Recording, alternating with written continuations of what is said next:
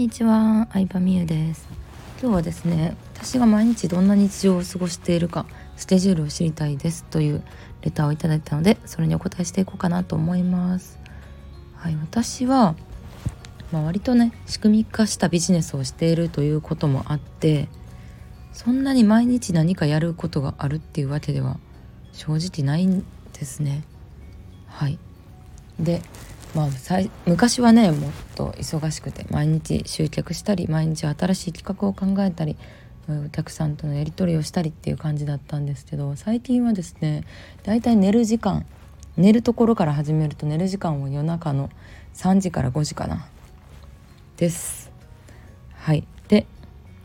起きる時間は、私結構睡眠時間必要なんで、4時に寝たら11時か12時ぐらいですかね。だいたい昼ぐらいで、そしたら昼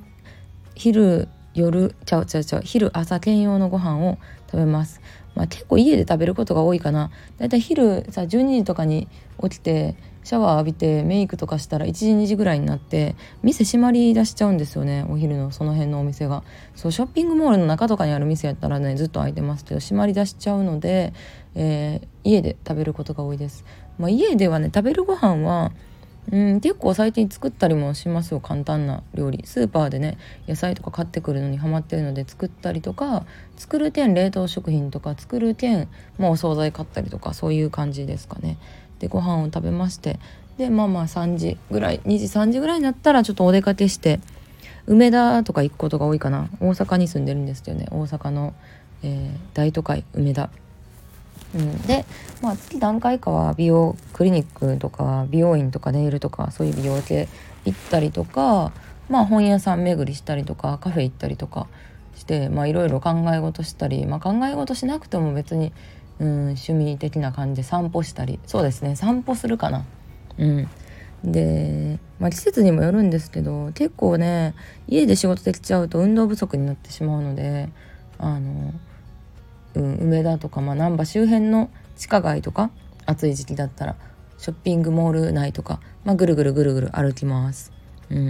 だいたい目標としては1日7000歩8000歩ぐらいを歩くようにしないと、本当に何もしないとね、ずっと家で引きこもりになってしまうので、結構歩くようにしてます。で、歩く兼、カフェ行ったりとか、本見たりとか、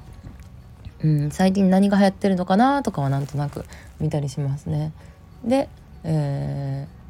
歩したり、季節の流れを感じたりして、家に6時ぐらいかな、帰ってきて、で、そっから仕事することが多いですかね。すごい変なペースなんです。仕事というか、インスタストーリーとかはね、自分がね、投稿したい時にほぼ趣味みたいな感じで投稿したり、アメブロを書いたりとか、あとはお客さんとのやり取りしたりとか、お客さんのね SNS 見たりとか、はしますね。発信見たりとか、日報とか、アカデミーメンバー限定のねチャットワークで日報報告とか、今日やったことをね報告してくれたりとか、あとは実践報告とかあるんですけど、それ見て、たまにコメント返したりとか、リアクション打ったりとかして、で、毎月1回グループコンサルっていうのをやってるので、それでね、こういう話しようかなとか考えたりしてます。で、6時7時、そうですね、できたら7時ぐらいまでに夜ご飯を食べるので、夜ご飯を食べます。夜ご飯梅田行った時に買ったりとか、結構作ったりとかも最近はしますね。冷凍のお弁当を食べたりとかで、7時8時ぐらいは結構テレビ見たりとか YouTube を見てることも多いかな。で、9時か10時ぐらいに仕事のこと考えたりとか、新しい企画やったりとか、仕組みのこういうところ改善しようかなとか見たりして、だいたい11時とか12時ぐらいにお風呂入って、歯磨きしたりマッサージしたり、足にねクリーム塗ったり、軽く運動したりっていう感じです。で、そっから仕事したり YouTube 見たりダラダラしたりして、気づけば3時4時になっているっていうのが一日の流れになります。日によって違いますよね。人と会う日もあったりとか、まあZoomグループコンサルをやる日があったりとかね、コンサル受けてくださってるお客さんの話したりとかチャットでやり取りすることもあったりとか、まあ結構いろいろなんですけれども、そんな感じでした。はい。なのでなんかまあこの時間に仕事するってしっかり決めてるというよりかは、街歩いてる時に新しいスタイフでこの話しようってアイデアを思い浮かんだりとか、なんかこういう話しようかなとか、まあ結構ね最近メインはもうアカデミー生向けのものばっかりにはなってきてるんですけど、そういうのをね、考えてるかな。なんか散歩してる時とかシャワー浴びてる時とかにね浮かぶことが多いので、これをやるぞって決めたことはもちろんやるんですけど、それは結構ね時間を測って、タスクごとに時間を測って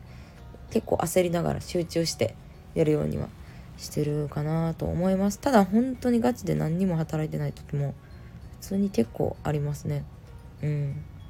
ありますし、いろいろバラバラなんですよね。なのでまあそうですね、自分の先をさ行く人がさめっちゃしんどそうに働いてたら結構夢なくないですか。私はなんか夢、そういう意味で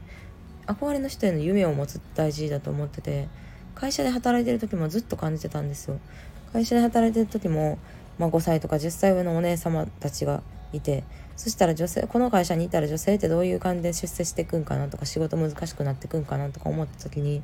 勤続20年とか25年の人もほとんど私と変わらない仕事してたんですよね。要は部品一個一個につけるタグみたいなのがあるんですけど、それを切るっていう仕事を手伝ってたことがあって、これ切るってさ小学生でもできるくないってちょっと思ったんですよ。もちろん頭使うこともあるんですけど、ってなった時になんかこのままこの会社にいてもな、給料も上がらへんし仕事が難しくなるわけでもないし、こんな誰でもできる仕事って、私はそれがいい人もいるけど、私はなんかもっと成長したいなって単純に思ったんですよね。なのでなんか自分が今いる環境とかいいなって思う人がどういう働き方、どういうライフスタイルを送ってるのかっていうのをちゃんと知った上で目指す人を決めるのはすごい大事だと思ってて、だから今回あんまり働いてないですねみたいな話しましたけど、実際正直あんまり働いてなくて、でもあんまり働かなくてもいいような工夫をし続けてきた、その工夫をすることを頑張ってきたって感じですね。だから結構長期目線でビジネスを作ってきたっていうのもあるんですけど、それをね伝えておいた方がいいかなと思って、こういう一日のスケジュールというか日常をね、質問をいただいたのをきっかけに収録してみました。はい、ということでなかなか夢のある話なんではないでしょうか。特にね海外旅行年5カ国行きながら200-300万とか稼げてる人って私はあんまりいないと思ってて、特に女性だとね、どんな働き方、どれぐらい稼げるようになりたい、どんなライフスタイルを送りたいっていうのはもちろん人それぞれだと思うんですけど、でもなんかそういうのも可能やし、いるよっていうのを伝えたいなって思いました。またね海外もいろんなとこ行きたいなって思うし、海外に限らず日本もいいところあると思うので、フラッと旅行したりとか、遊びが仕事になるっていうのを